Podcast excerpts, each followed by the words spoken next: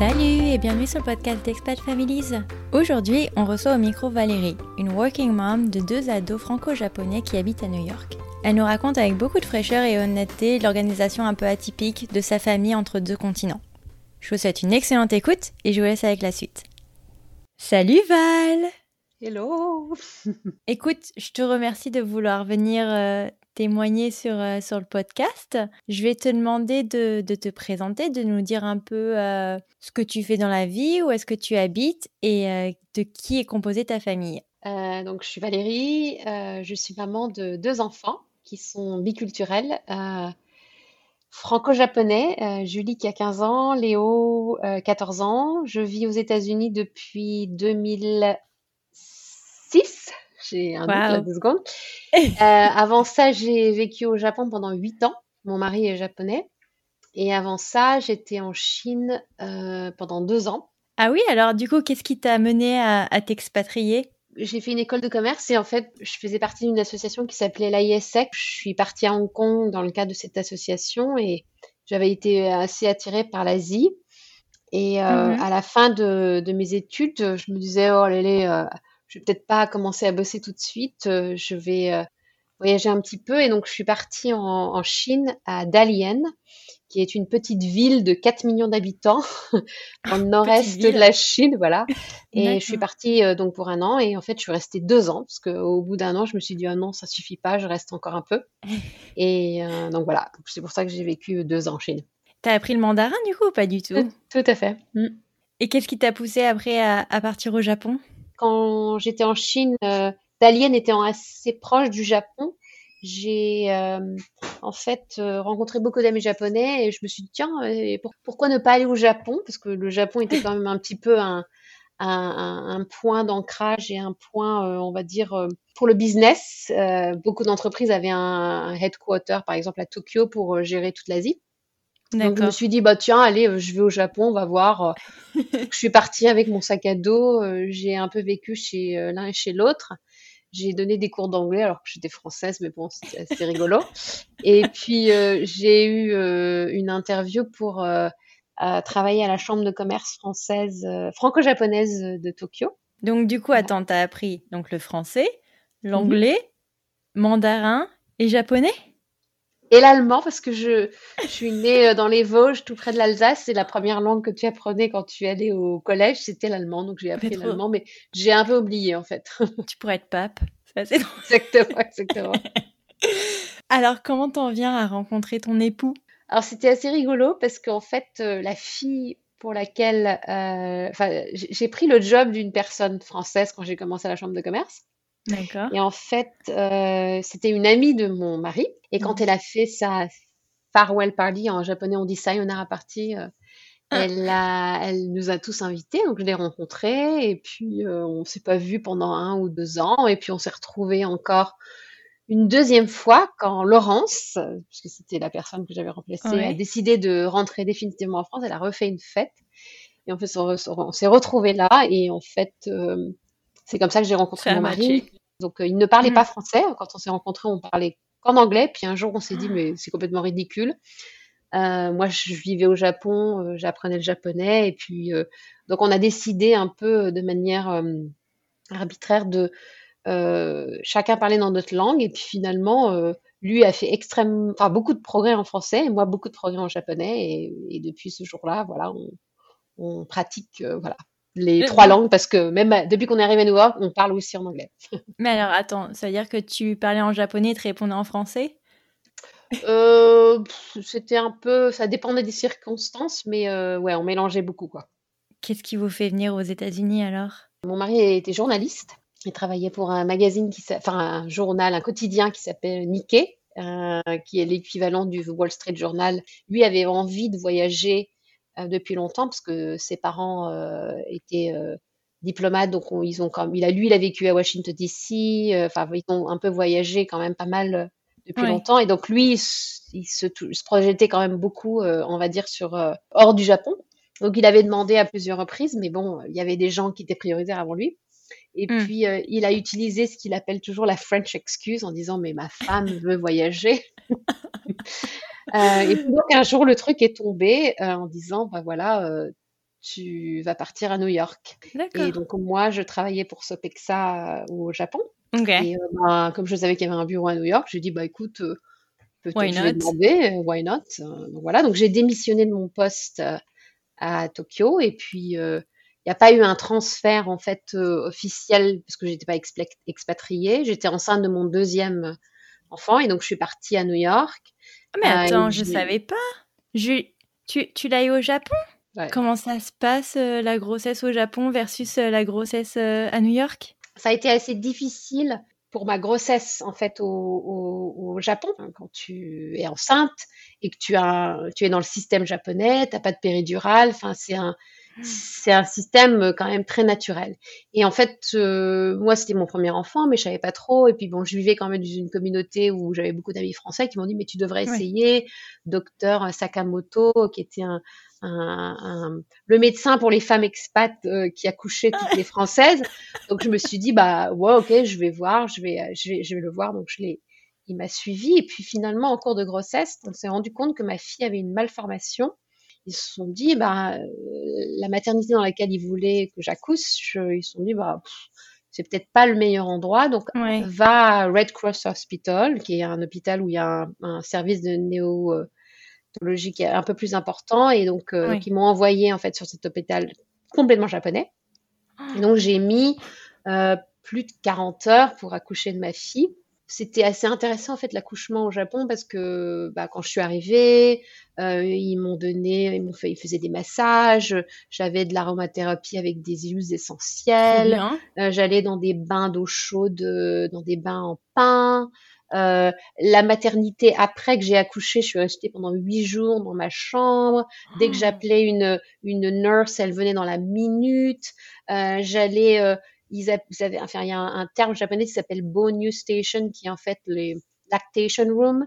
Euh, donc toutes les femmes qui donnent le sein euh, ne donnent pas le sein dans leur chambre. En fait, c'est assez intéressant. Même au milieu de la nuit, elles vont dans cette salle qui est réservée aux femmes qui donnent, euh, qui allaitent. Et en fait, tout le monde apprend finalement avec les autres. Et donc ça, c'était vachement intéressant parce que bah, moi, j'avais des problèmes. Euh, je parlais avec euh, ma voisine de chambre qui m'expliquait ce qu'elle avait fait. Enfin, donc c'était assez intéressant. Ouais, c'est vraiment euh, mais... pas bête. Ouais, ouais, et puis t'as as plusieurs avis et t'as pas juste infirmière où elle te dit bah je sais pas trop, je sais pas, mais le comme ça quoi. Exactement, exactement. Et en fait j'ai beaucoup appris en partageant avec les autres et en fait c'était assez intéressant parce que c'est un, un, mouvement assez collectif.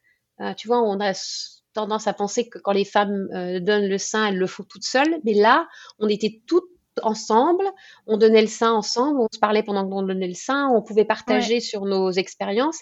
Et c'est vrai que finalement, euh, à l'été, c'est tellement spécifique, c'est tellement personnel que bah, c'est très compliqué, euh, que en fait c'était un c'était un c'était un, très bon une très bonne expérience pour moi en tout cas. Mais oui, ça a l'air génial. Je sais pas pourquoi ils font pas ça ailleurs. C'est super génial. Ouais, ouais, ouais c'est vrai. Et puis après, j'ai accouché à tout, enfin à New York. Euh, ouais, ça a dû te changer, je crois. Oui, clairement. Bah, euh, J'étais programmée, je suis arrivée à 21h, on m'a dit dès que tu commences à sentir les, contraction, tu nous dis, l'anesthésiste va venir.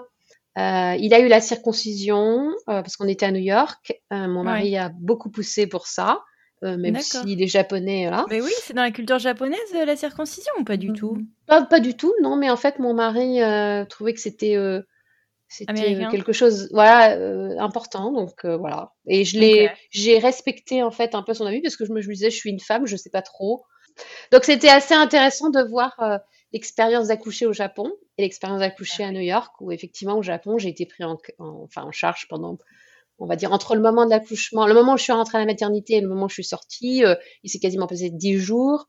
À New York, euh, voilà, je suis arrivée le vendredi soir à 21h et euh, dimanche à midi, j'étais sortie. Oui. Alors attends, on va reprendre. Donc là, tu es au Japon et donc tu pars aux États-Unis en étant enceinte. Oui, alors mon mari est ah. parti en février euh, parce que son job, euh, bah, eux, ils pouvaient pas m'attendre.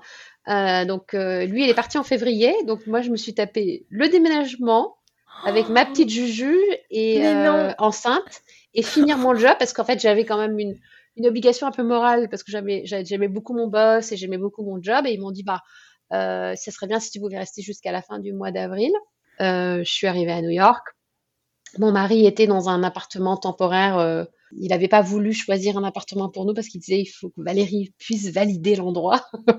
Donc, quand je suis arrivée, Julie était toute petite et j'étais enceinte et je passais mes journées à, aller de Upper, enfin, j'habitais sur la 41e rue et 8th Avenue et donc je passais ma journée avec ma poussette canne à aller euh, euh, Upper East Side, Upper West Side, West oh, Village. J'ai jamais autant marché de ma vie pour un peu découvrir euh, les quartiers en me disant bah, où est-ce que j'aimerais bien vivre. Mais attends, t'appréhendes pas de de partir à l'autre bout du monde avec ta petite Julie, mhm. avec un petit on the way? Bah, euh, c'est vrai que c'était. Euh, j'avais pas l'impression d'avoir appréhendé. Je pense que c'était assez euh, exciting, on va dire. Ouais. après huit ans au Japon, mon mari était, était super content de venir à New York. Pour être très honnête avec toi, au début, je me suis dit, oh là là, vivre à New York, je ne sais pas si j'y arriverai, parce que finalement, après huit ans au Japon, il y a une expression en fait entre les Français qui habitent au Japon qui euh, tu te tétamises d'une certaine manière, donc tu deviens un peu japonais. Ça a été un peu dur au début parce que j'avais pas de copains, enfin je connaissais personne finalement ici. Puis, je me suis inscrite dans des groupes à droite à gauche avec des mamans françaises qui arrivaient, enfin voilà. Et puis euh, voilà, tout doucement, je me suis un petit peu euh, installée à New York tranquillement, voilà. Et d'ailleurs, c'était assez rigolo parce qu'aujourd'hui j'ai eu le, le, le, renouvellement du bail de mon appartement euh, dans lequel je suis toujours. Euh, j'ai dû visiter, je pense, 85 appartements dans Upper West Side. Une fois que j'étais fixée sur l'endroit où je voulais vivre, j'ai quand même fait vraiment le tour de la question. L'appart dans lequel je suis, c'était une, une, une, famille américaine qui avait trois enfants. Et en fait, quand je suis rentrée là, j'ai, je sais pas, il y a eu un truc qui s'est passé. Il y avait un peu comme une énergie. Il y avait des enfants et je, tout de suite, je me suis projetée dedans. Euh, et en fait, on n'a jamais quitté cet appartement. On a créé quelque chose pour nos enfants. Euh, parce que pour eux, euh, leur maison, c'est New York. Quoi. Quand tu pars, quand tu fais la transition Japon-US, qu'est-ce qu'ils te disent, Sopexa Parce qu'ils savent que tu es enceinte. Quand tu pars, ça les dérange pas de te faire transférer? C'était très open conversation. On a, on s'est rencontrés. Moi, j'étais enceinte. J'avais aussi envie de prendre un petit peu de temps. Donc, j'ai dit, bah, j'ai pas envie de commencer à retravailler en étant enceinte. Euh, laissez-moi déjà accoucher, puis en plus on verra. Et donc euh, ça a été super. Exactement. Donc ça a été super dans le sens où euh, j'ai eu l'opportunité de ben de prendre quasiment un an, pas tout à fait un an, mais histoire de m'installer, de de, de de, se donner une deadline qui était voilà. Léo avait cinq mois quand j'ai commencé à retravailler en fait. Oh, ça va. Oui, c'est très bien pour les États-Unis. Hein. Mm. Alors tu arrives, tu donnes la vie à Léo. Ils sont quand même vachement rapprochés en âge. Ils, ont un an d'écart? euh, 16 mois d'écart. Donc effectivement, j'ai eu 5 ans de ma vie où j'ai l'impression de changer les couches tout le temps et j'ai l'impression qu'il y a un peu un blackout sur ma vie parce qu'en fait, euh, euh, j'aime la difficulté. Donc, euh, ah oui, challenge. Hein ah oui, non mais clairement. Maintenant que j'y pense, je me dis mais t'étais folle. donc les deux étaient extrêmement rapprochés. Je reprenais un nouveau job parce que finalement, même si j'étais dans la même boîte, travailler sur euh, Sopexa aux, aux États-Unis, c'est c'est pas le même marché, ouais, c'est pas les mêmes problématiques. Les mêmes voilà, ouais. c'est, tu vois, c'est complètement, t'as une culture d'entreprise différente, une culture du marché qui est différente. Donc, euh, ça a été compliqué. Après coup, j'en parle souvent, je pense que j'ai fait une dépression nerveuse sans m'en rendre compte. Parce que c'est vrai que ça a été, euh, je pense, les trois ou quatre premières années de ma, de retravailler et tout ça, c'était, ça a été, euh, ça a je sais pas comment t'as géré. Ben, j'ai eu la chance de, en fait, j'ai pris le parti tout de suite de me dire, euh, il faut que je trouve une nounou qui puisse m'aider. Donc, j'ai, on a eu en fait deux nounous, Clémentine et Thérèse, qui venaient toutes les deux de Côte d'Ivoire parce que j'avais envie de que mes enfants parlent français. Oui, alors j'allais en venir. Quelle langue vous aviez décidé d'instaurer à la maison? Tu, tu, leur parlais en français, ils leur parlaient en japonais, et puis bah, le reste de New York se chargerait de leur parler en anglais? Bah, Ça, c'est un peu le truc des bouquins qui te dit, effectivement, il faut faire comme ça. On, avait, on était parti sur des grandes euh, théories de se dire, euh, il faut que la maman parle dans sa propre langue, que le papa parle dans sa propre langue. Euh, mais le papa, il a, il a pas suivi. Euh, parce que Hajime parle bien français et puis euh, il a il a ce côté un peu il aime le Japon, mais en même temps, il n'aime pas le Japon, donc il n'a jamais vraiment parlé avec eux en japonais. Donc, euh, donc c'est pour ça que je disais qu'on est vraiment une famille où on parle les trois langues, parce que finalement, euh, on a, on va dire, plus parlé l'anglais et le français, et puis le japonais venait en troisième position. Est-ce que tu as noté quand même des, euh, des, différences culturelles quand, en éduquant tes deux enfants entre à la japonaise et à la française? Oh oui, oui, oui, beaucoup. Euh, bah, je pense qu'en fait, euh, ce qui est assez intéressant dans mon couple, c'est que mon mari est japonais, mais en même temps extrêmement, euh, on va dire, ouvert d'esprit. Parce que c'est vrai que, bon, je pense qu'il y a plein de gens peut-être qui écoutent le podcast, qui ont lu Amélie Nothomb et qui disent, oh là là, les japonais, machin, machin, machin, machin. Je pense que Jimmy est quand même très ouvert d'esprit mais il a quand même toujours travaillé pour des entreprises japonaises. Et mmh. les entreprises japonaises, ça veut dire ben, t'as pas d'heure. Euh, lui était journaliste, euh, il avait, enfin, tu vois, euh, il faisait, en japonais on dit omawari, il allait la nuit interviewer des gens parce que tu sais c'est des quotidiens c'est ça sort tous les jours donc il faut qu'il soit là genre jusqu'à minuit le soir pour vérifier ses articles avant que ça sorte mmh. donc on n'avait pas de vie honnêtement quand, quand Julie est née ça a été un peu ça a été un peu compliqué et d'ailleurs ce qui était assez intéressant au Japon parce que j'en ai pas parlé c'est qu'en fait, euh, au Japon, t'as pas ce système de nounou euh, comme tu peux trouver en France, aux États-Unis. Les enfants vont à la crèche et le seul système de nounou que tu peux avoir, c'est pour les étrangers. Je mettais ma fille en fait dans une crèche le matin. Elle avait trois, enfin, elle a eu trois mois quand je l'ai remis à la crèche. Et à 3 heures l'après-midi, j'avais ma nounou philippine qui venait la chercher, qui rentrait à la maison, qui s'occupait d'elle. Euh, et, honnêtement, je pouvais pas compter sur mon mari. C'était pas un, c'était pas il n'y avait pas d'équilibre. Enfin gros lui il faisait sa vie il faisait son truc il se levait à midi. Enfin tu vois c'était complètement désorganisé. Mais c'est vrai qu'au début c'était pas simple. C'était c'était beaucoup sur moi quoi. C'était euh, c'était c'était pas facile. Euh, mais comment tu le vivais? Tu le savais toi étant donné que on, on, le sait que la, la, culture japonaise est quand même très euh, centrée sur le travail. Oui, que tu savais, tu savais dans quoi tu t'embarquais quand même ou pas du tout? Bah, peut-être inconsciemment, oui, mais en même temps, euh, tu sais, tu vis un peu les choses quand elles viennent, quoi. C'est, euh, mmh. c'est, euh, bah oui, tu t'imagines que ça va être comme ça, puis, et je pense que pour un homme aussi, devenir papa, c'est pas la même chose que pour une femme. ils deviennent papa une fois que l'enfant est né, donc ça prend un petit peu de temps aussi pour intégrer les choses. honnêtement, aujourd'hui, mon mari est quelqu'un qui est extrêmement proche de mes enfants, c'est quelqu'un qui est extrêmement paternel, euh, qui, on va dire, reconduit absolument pas du tout les modèles de son éducation avec ses mmh. parents. Quand ils étaient petits, il était peut-être pas forcément là, mais plus les enfants ont grandi, plus il s'est quand même vachement investi avec eux. Donc ça, c'est plutôt positif. Donc devenir un père, c'est pas aussi simple que de devenir une maman, parce que nous, on a eu quand même neuf mois pour le... Mais oui, t'as vu le dernier euh, stand-up de Seinfeld sur Netflix? Et il dit, il dit oui, bah écoute, elle, euh, elle pousse et puis euh, elle, donne la vie, ça change sa vie, son corps change à, un moment T, et toi tu la regardes et t'es toujours le même mec. et il l'explique super bien et c'est c'est exactement ça. Le, le type reste euh, le pauvre type qui est assis sur son tabouret à voir sa femme en train de donner la vie, quoi. Euh, je pense que c'est assez traumatisant pour un homme. Hein, ah, j'imagine. Mm, mm. je pense que c'est aussi traumatisant pour une nana, donc euh, bon. je veux dire, on va pas non plus tout, tout défendre. Exactement. donc, tu penses que le l'absence au début était quand même quelque chose de, de culturel qui t'a le plus frappé? En fait, on est un couple extrêmement indépendant. On a toujours eu euh, une vie, euh, on a toujours vachement respecté en fait nos styles de vie. Euh, moi, j'ai mm. toujours eu ma vie de femme professionnelle. Lui, il a toujours eu sa vie à lui. Tu vois, on n'est pas le genre de couple où on va faire nos courses ensemble. On est, on est très indépendant. Alors, c'est vrai qu'il y a eu un moment où des c'était dur quand les enfants ont commencé à grandir, où j'avais l'impression qu'il y avait beaucoup sur moi, tu vois. Euh, mais on en a beaucoup parlé. On a fait aussi des family therapy, euh, soyons honnêtes.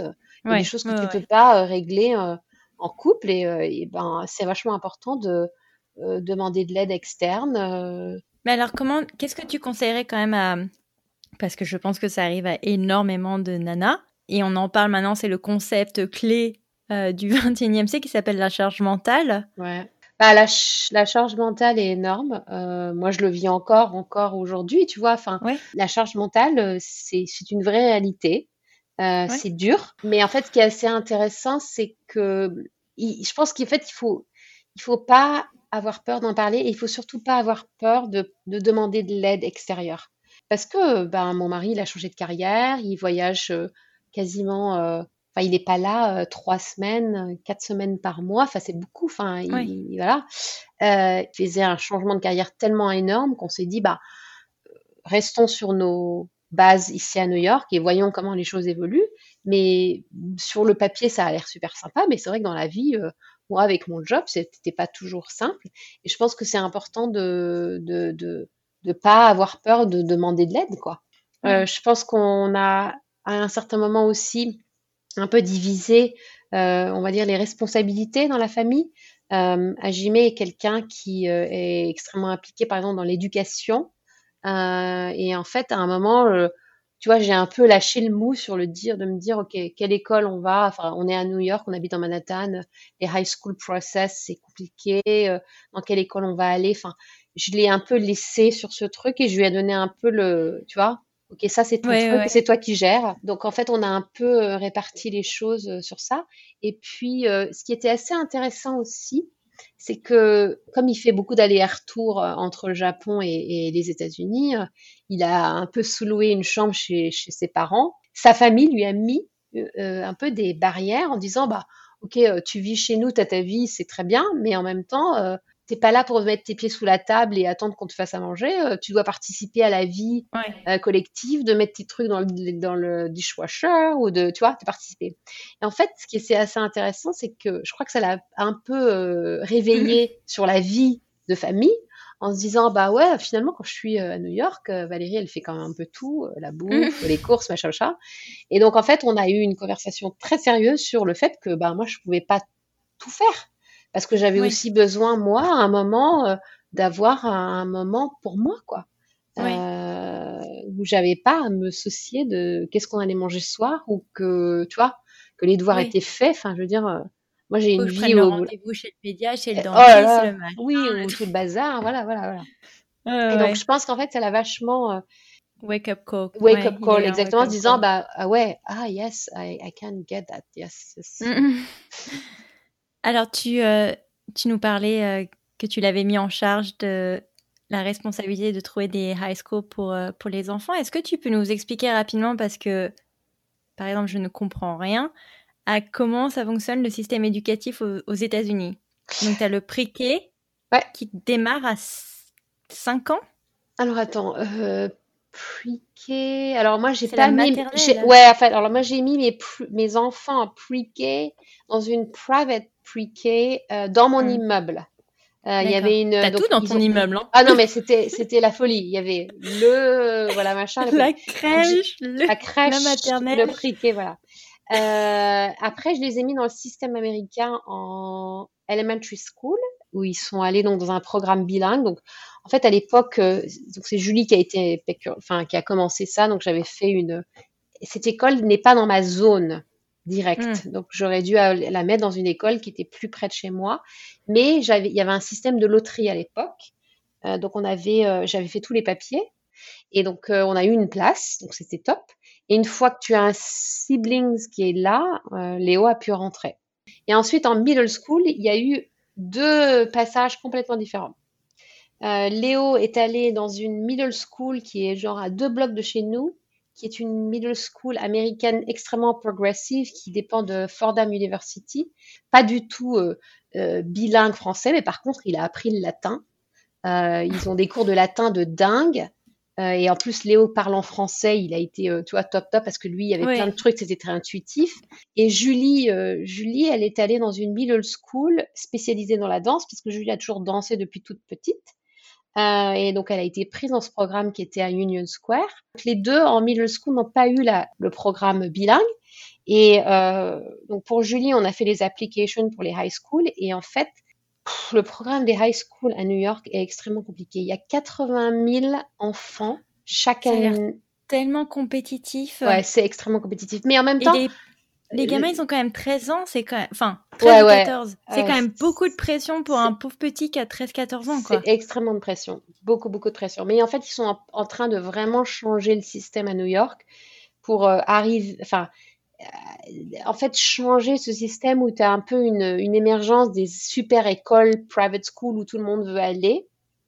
Euh, donc, tu entends parler de Beacon. Après, tu as toutes les specialized high school dans lesquelles tu ne rentres que si tu as fait 635 euh, sur les tests, euh, les special, ils appellent ça le Shazat, special, euh, special, special. Oui, qui passe à la fin du mid school. Voilà, c'est ça.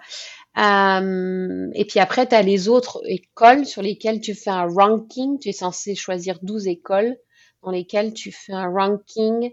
et en fait, tu es un peu dans un algorithme, un algorithme à la Facebook, comme je dis toujours. C'est qu'en fait, hmm. tu fais un, ranking des écoles que tu aimes.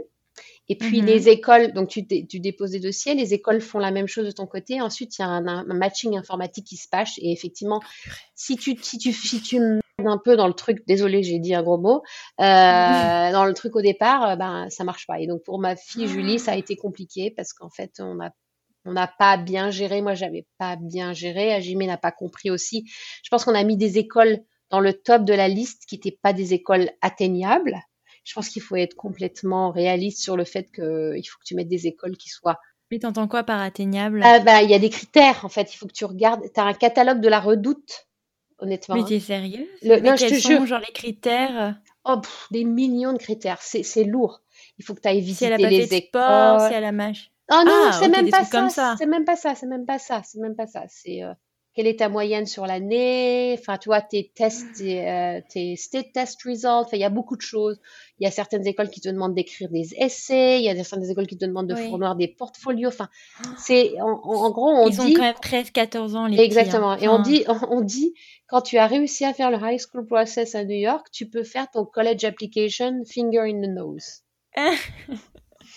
Euh, donc euh, ma fille, pour le coup, bah, on n'a pas réussi à avoir ce qu'on voulait, donc elle est partie dans le privé, euh, programme complètement franco-américain. Elle, en fait, elle rentre au lycée français à la rentrée, donc c'est un peu un sacrifice que nous on a fait. Et Léo, lui, pour le coup, a réussi parce que donc ils ont un an d'écart, donc on a refait le high school et on a beaucoup. bah, t'étais briefé là. Exactement, on a appris de nos erreurs. Et Léo, lui, rentre à la Guardia High School en Theater Tech, qui est euh, un programme euh, pour tout ce qui est bah, tout ces, toute la technologie autour des Broadway shows. Enfin, c'est quelqu'un qui est, Léo est très créatif, très Très, mais en même temps extrêmement curieux, enfin tu vois, qui veut apprendre énormément de choses, il veut être mmh docteur, enfin bref, ouais. Mais euh, voilà, donc il rentre dans le programme américain et je pense qu'en fait c'est vachement important de prendre en compte le, un peu la, la sensibilité de chacun des enfants, parce que tu as beau être dans un couple euh, biculturel, euh, Julie, par exemple, elle est extrêmement beaucoup plus, enfin, elle est beaucoup plus française que Léo peut l'être. Julie, elle a envie de vivre en France, elle a envie de d'apprendre le français. Enfin, tu vois, c'est c'est assez intéressant finalement d'avoir des parents euh, et une éducation similaire, mais de se rendre compte que tes enfants ont des besoins différents. Donc, on a beaucoup écouté ça et et euh, c'est pour ça qu'on a un peu shifté sur le, le, programme bilingue et le lycée français. Est-ce que tu as remarqué qu'il y a des. C'est pas parce que le programme est euh, bilingue qu'il est nécessairement meilleur qu'un programme américain lambda? Je pense qu'en fait, ce qui est, ce qui est vachement important euh, quand tu es une famille biculturelle, c'est de se dire bah, donnons-nous un peu les moyens à côté de pouvoir accompagner euh, nos enfants peut-être sur le français si tu veux leur donner des cours de français. L'été, ils allaient chez mes parents pendant un ou deux mois et je les mettais au centre aéré, voilà, voilà, tu vois. Et en fait, ils ont vachement appris le français comme ça.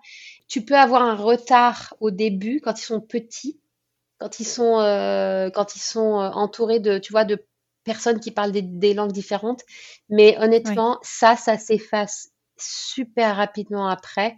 Et c'est assez rigolo parce que j'ai beaucoup parlé avec les profs de Léo, par exemple en, middle school, qui me disaient euh, tous que bah, les enfants qui ont été élevés dans un milieu bilingue ou trilingue, en fait, sont des enfants qui, qui développent euh, en fait un certain nombre de capabilities ou des, des, capacités euh, complètement différentes.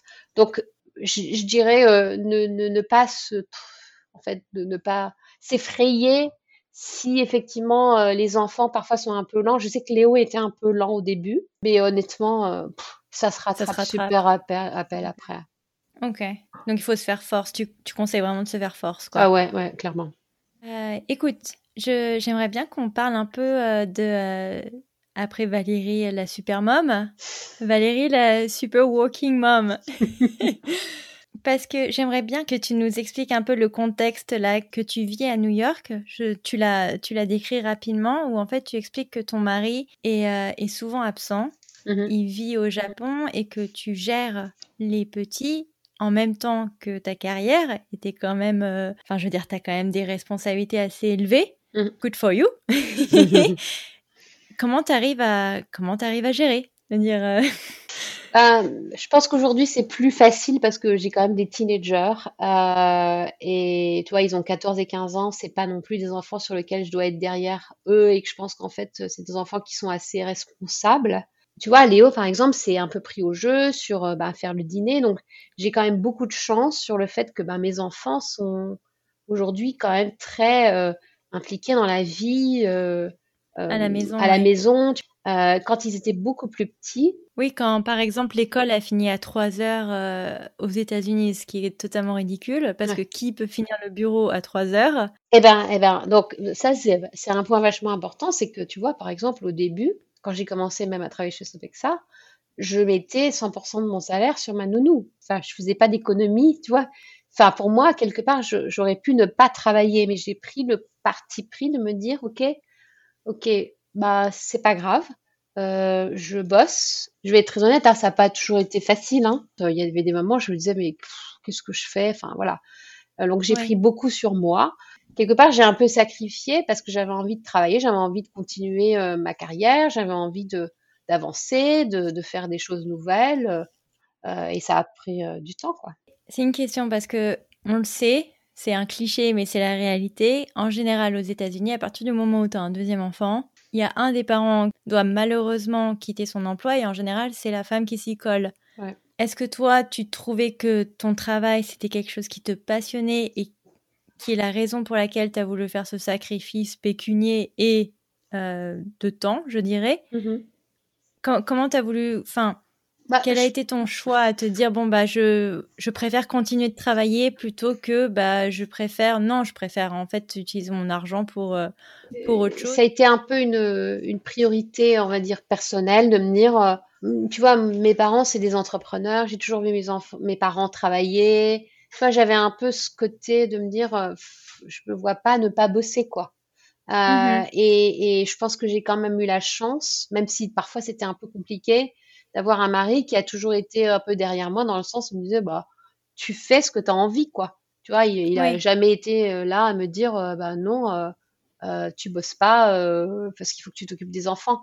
Je pense que je manque des trucs à côté parce que je je, je, je passe beaucoup de temps effectivement entre mon job et, et ma famille, mais en même temps je me suis donné un peu des rules et tu sais, j'ai beaucoup travaillé sur moi-même parce que j'ai toujours été quelqu'un qui donnait énormément, énormément, énormément, mais à un moment, je me suis dit, il faut aussi que je trouve un peu un équilibre. Et euh, bah, par exemple, je maintenant que mes enfants sont un peu plus grands, tu vois, j'aurais tendance à me dire, bah, ils peuvent dîner tout seuls, euh, ils peuvent se débrouiller. Bah non, j'essaye d'être là pour 19 euh, pour qu'on puisse dîner ensemble, qu'on ait au moins ce moment dans la journée où on se dit, bon, on a au moins une heure ensemble. Euh, mm-hmm. Et je reprends après mes emails plus tard. Et tu vois, j'essaye d'organiser un peu ma vie euh, comme ça. C'est vrai que ça n'a pas toujours été super balance dans le sens où je crois que j'ai quand même un peu investi beaucoup de temps pour mon job et peut-être un peu moins sur ma famille. Mais, mais c'est vrai que c'est un peu un choix. Je crois que c'est un peu you feel in your guts. Euh, c'est un peu un choix personnel de se dire, euh, bah, ok, qu'est-ce que je veux faire? Est-ce que je suis prête à faire ce sacrifice? Euh, Toi, moi personnellement, je me disais quand même ma, ma fille avait trois mois, je me disais, elle, elle avait juste envie de manger, qu'on lui change la, la couche et qu'on fasse des choses comme ça. Je me disais, quelle est ma valeur ajoutée finalement sur ça? Euh, Certes, mm. le, le, le, côté maternel est important quand tu donnes le sein et tout ça, mais tu vois, j'ai jamais eu cette, euh, ce sentiment de me dire, oh là là, elle a tellement besoin de moi maintenant là. Et je me disais, elle aura besoin de moi plus tard. Et en fait, j'ai recommencé, tu vois, quand Julie avait trois mois, j'ai commencé à rebosser. Quand Léo avait cinq mois, j'ai commencé à bosser. Euh, et je me disais, je pensais beaucoup plus, tu vois, à me dire, quand ils seront plus grands, tu, tu as, as besoin d'engager des conversations, tu as besoin de parler plus. Et j'ai, j'ai, je me, j'ai toujours pensé, j'ai toujours été un peu convaincue. Et ce qui n'était pas le cas, par exemple, de plein de mes copines hein, qui me disaient, oh non, non, mais moi, je prends un an, deux ans d'année, ça, tu vois, je vais pas bosser, je vais m'occuper de mon, mon nouveau-né. Et moi, je me disais, mais je comprends pas parce que moi, pour moi, ce sera après. Et quelque part, euh, ben, aujourd'hui, euh, j'essaye, tu vois, d'organiser ma vie euh, pour passer un peu plus de temps avec eux, pour.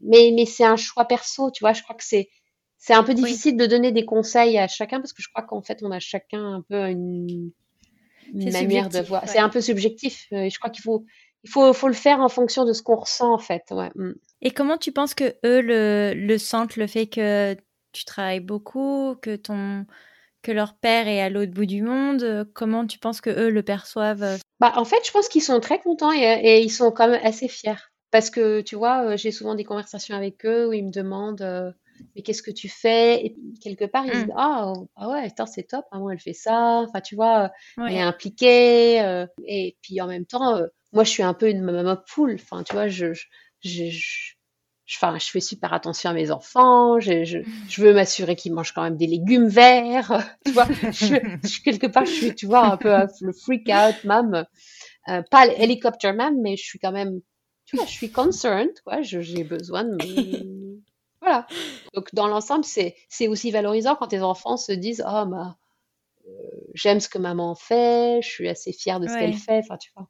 Et puis on sent aussi que tu adores ton travail. Donc c'est quand même quelque chose qui est extrêmement valorisant quand tu vois que la nana elle se donne à fond pour... Euh, mm. On, sent en tout cas que, que, tu aimes ce que tu fais. Et c'est extrêmement valorisant. Donc j'imagine même pas pour tes enfants. Comment tu penses que ton mari vit, lui, le fait d'être très loin de sa famille?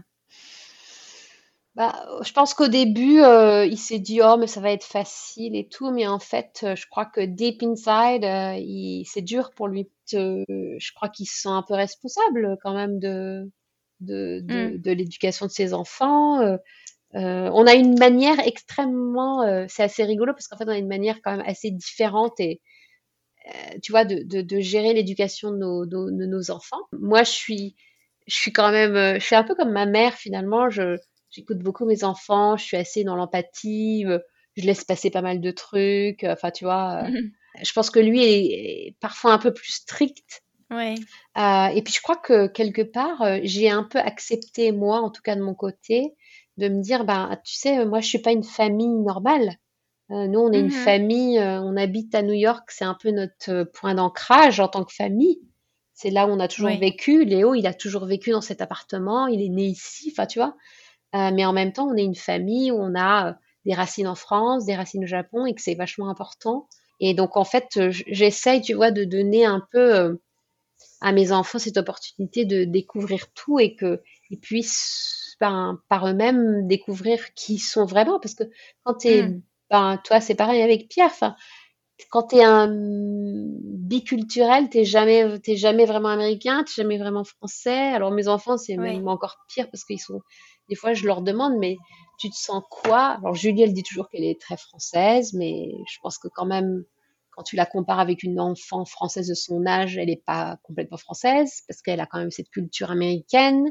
Mais je euh, je sais pas, je pense qu'en après ça encore une fois c'est de la subjectivité mm. parentale, mais moi je sais que j'en parle avec des copines qui disent oui c'est mon enfant, c'est moi, c'est moi qui l'ai créé, c'est mon machin et j'ai pas du tout cet aspect à me dire c'est ma propriété. Pour moi c'est certes je, je l'ai sorti de mon corps, mais c'est un être humain à part euh, et, je vais simplement essayer de le guider du mieux que je peux dans la vie, à pas être euh, quelqu'un que j'ai pas envie qu'il devienne. Enfin, non, mais je suis quelqu'un. Euh, je suis complètement d'accord avec toi. Ouais, À accompagner cet être humain que, oui, certes, on a mis au monde, mais de l'accompagner dans la vie, de le guider, mais pas nécessairement de me dire, t'es à moi, tu vas faire ça parce que tu m'appartiens. Et je trouve que c'est quand même est-ce que ça vient de, la culture parce qu'on est engrainé et qu'on ne sent pas qu'on fasse partie d'une nationalité en particulier? Je, ne bah, sais pas. Bah, je pense qu'en fait, ce qui, est, ce qui est difficile parfois, c'est que inconsciemment, en tant que parents, on veut que nos enfants fassent des choses que nous, on n'a pas pu faire.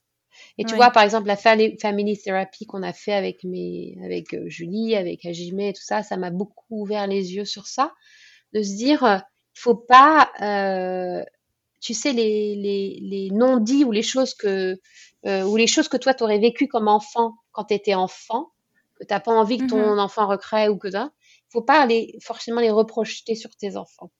Euh, et je pense qu'en fait, ce qui est aussi assez hallucinant, moi je le vois, c'est que tu vois, j'ai deux enfants, enfin je veux dire, je suis leur mère, mon mari est leur père, et j'ai accouché d'enfants qui sont complètement différents.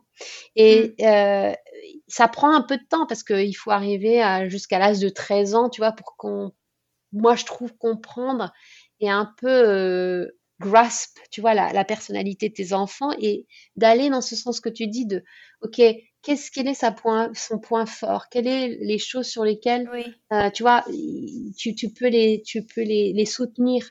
Parce que finalement, euh, euh, on le sait, on a des millions d'exemples autour de nous, euh, de familles où les parents décident pour les enfants, mais finalement, il arrive un moment, les enfants, quand ils sont dans un petit âge, ils vont ils vont continuer, ils vont faire sous l'autorité parentale ce que tu leur demandes de faire, mais arrive un moment, ils vont dire non mais attends, lâche-moi les baskets, c'est pas ça que je veux faire. Oui.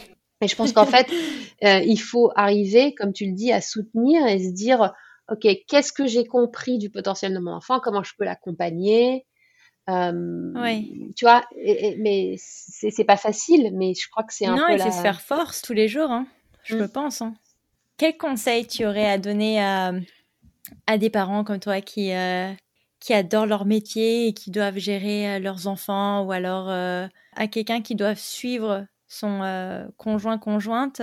Alors qu'ils n'ont pas envie de mettre de côté leur, leur carrière C'est pas simple parce que bah, parfois il y a des carrières qui sont pas transférables. Ce qui est vachement important pour des, une maman qui, qui serait amenée à voyager ou à s'installer sur un pays dans lequel elle est pas forcément, enfin, elle est un peu obligée de venir parce que son mari est expatrié, c'est de se dire, bah, déjà, euh, ne, n'aggravons pas la situation en se disant, oh là là, euh, euh, non mais attends, moi j'avais pas voulu venir ici, euh, je vais pas m'en sortir. Tu vois, quand je suis arrivée à New York ici, bah finalement j'ai, un peu connecté à droite à gauche avec des mamans qui travaillaient, d'autres qui travaillaient pas. Euh, bah, de se donner un peu la chance de, de découvrir un petit peu euh, euh, qui sont les gens avec qui on peut connecter et puis, puis peut-être se, créer un projet un projet soi-même. Il n'y a pas besoin de se dire je vais créer une entreprise qui va être listée en bourse. Enfin, tu vois, ça peut être, ça peut être un projet qui permet de continuer à s'occuper de son enfant et puis euh, ben de, de, quelque part fulfill un peu un, un besoin, euh, on va dire personnel. De, je, je comprends, hein, c'est difficile parfois. On a l'impression de perdre un peu la reconnaissance parce que finalement tout est euh, axé autour du papa qui a le job et qui est l'expat. Euh, mmh. Mais euh, je pense que chaque femme a un, un, un on va dire un savoir-faire ou une compétence qu'elle peut mettre au, service d'une association ou de d'une boîte, même en freelance. Enfin, moi, tu vois, j'en ai connu plein hein, des mamans qui étaient comme ça. Et euh, enfin, mm. je pense que ça dépend aussi un peu de la personnalité. Si tu as vraiment la niaque de dire, moi, je veux devenir, euh, je sais pas, euh, patronne d'une boîte, bon, bah, voilà, bah, c'est mm. ça là. Après, il y en a peut-être d'autres qui n'ont pas cette ambition-là, mais en même temps, il n'y a pas de jugement, quoi. Chacun chacun euh, doit faire ce qu'il ressent qui est bien pour lui, quoi. Peut-être parler à son conjoint conjointe si vraiment il y a un, tu te sens qu'il y a un problème, que tu te sens vachement isolé à vivre euh, à Pétaouche. Euh, Bien sûr, mais j'en ai connu plein des exemples de, couples où ça n'a pas fonctionné. C'est, enfin, ne nous voilons pas la, la face. Je veux dire, c'est, parfois compliqué. Mais en même temps, il y a aussi euh, beaucoup d'exemples dans lesquels on a vu euh, que euh, je pense qu'il y a toujours un moyen de, de, bah, de se trouver une, une passion, une vocation, à côté, quoi. Et, honnêtement, alors on n'a pas parlé de l'argent, mais je pense que l'argent est toujours un peu au, au, au, milieu de la conversation parce que les, parfois ils disent ouais, mais moi j'ai pas les moyens de. Mais en même temps, tu vois, quand, quand j'ai commencé à bosser, je te dis, moi je mettais 100% de mon salaire sur la nounou. Euh, j'ai été euh, pendant plusieurs années où, tu vois, quelque part, c'était un peu un investissement. bah après, il faut un peu gérer sa finance personnelle et se dire, bah, ok, est-ce que j'ai envie d'investir un peu sur ça Qu'est-ce qu'on peut te souhaiter pour l'avenir en dehors de adieu Covid? Maintenant que tu as, Attends, maintenant que as réussi le high school process. Oh Deux fois. Deux fois. bah, en fait, un truc qui me, tu vois, deep inside of me, c'est que je me dis toujours, ok, euh, là, ils sont en high school, euh, je continue à travailler jusqu'à ce que, tu vois, ils sont en high school. Et puis, euh, une fois qu'ils iront au collège, j'aimerais peut-être, tu vois, avoir mon propre projet d'entreprise et de faire un truc, peut-être un truc à, moi, tu vois. J'aime beaucoup, tu vois, en dehors de, du boulot et, de ma vie de, de maman, je, je fais du yoga, je cours, je nage, j'aime beaucoup le, wellness. Et d'ailleurs, c'est un truc dont on n'a mm-hmm. pas, vraiment parlé, mais tu vois, en, 2012, euh, j'ai dit, euh, il faut que je fasse, que je, I take care of myself. Quand on est maman, qu'on bosse, qu'on a un truc, euh, il y arrive un moment où, tu vois, on, se met toujours de côté, on se dit, non, mais attends, d'abord, c'est mes enfants, c'est la famille, machin, le boulot. Mm-hmm. Mais il y arrive un moment, il faut faire attention à soi. Et tu vois, j'aimerais bien aussi développer un projet sur le. Alors, ça fait un peu cliché parce que j'ai l'impression qu'il y a des millions de projets sur, sur le well-being et sur le truc. Mais en même temps, euh, c'est important de. Tu vois oui. De prendre du temps pour s'occuper de soi.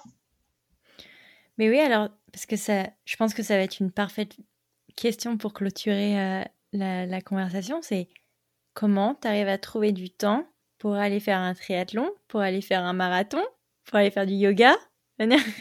Mais c'est pas comment je trouve le temps, c'est euh, c'est moi qui me l'impose. D'accord. C'est un très très bon conseil. parce que tu pourras toujours trouver une excuse de dire euh, j'ai pas d'argent donc je fais pas d'enfant, je fais pas de sport parce que j'ai pas de temps.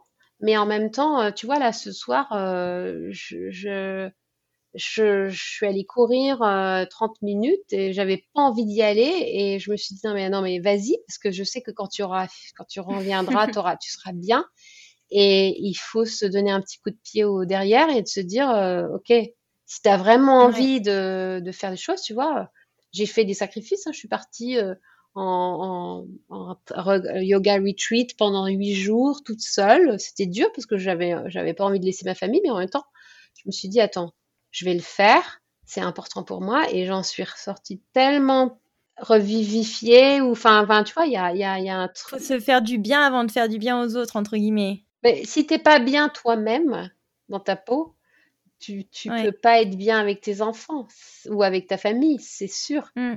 Bah, écoute, euh, je, je, te remercie énormément pour euh, ton témoignage. Je, je trouve euh, frais et inspirant. Et j'espère vraiment que ça va pouvoir aider euh, beaucoup de familles qui, euh, enfin, je dirais plus pour déculpabiliser euh, des, des, familles qui se disent mince, on n'a pas le, le, portrait de la famille lambda qui vit sous le même foyer et, et, de dire que chacun a son équation et qu'elle fonctionne pas nécessairement pour tout le monde, mais elle fonctionne pour des familles. Exact. Je crois que c'est c'est un point vachement important, c'est qu'en fait, c'est vrai qu'on est dans une société où euh, ben, les social media sont forts et que tu regardes toujours ce que les autres font. Mais je pense que ce qui est important, c'est de ben, d'accepter sa différence et de quelque part euh, se dire ce que je fais, je suis persuadée que ce que je fais, ben, finalement, c'est bien et que je me sens bien dans mes baskets et, mmh et d'accepter ben, de peut-être pas faire comme tout le monde, quoi. Mais c'est c'est pas facile, hein. Je pense que la pression sociale est forte, mais en même temps moi, je, je, je, je, crois beaucoup, euh, tu vois, euh, dans l'histoire des chakras et de, le, on parle du guts. Euh, Je pense que c'est vachement important de, de faire les choses comme on les ressent. Euh, et c'est ça qui te fait avancer, en fait. Follow your gut. Mais je... ça fonctionne pas euh, comme expression en français. On dit Ouais, bah suis ton instinct. Suis ton instinct, mais pas ton intestin. pas ton instinct, c'est exactement. c'est étonnant. Non, non, bah écoute, je, vraiment, je, je te remercie et, et, puis je te souhaite une, une excellente euh, fin de journée. Ouais, toi aussi. voilà pour cet épisode, j'espère qu'il vous a plu et puis euh, je vous dis à la semaine prochaine pour un prochain épisode. Ciao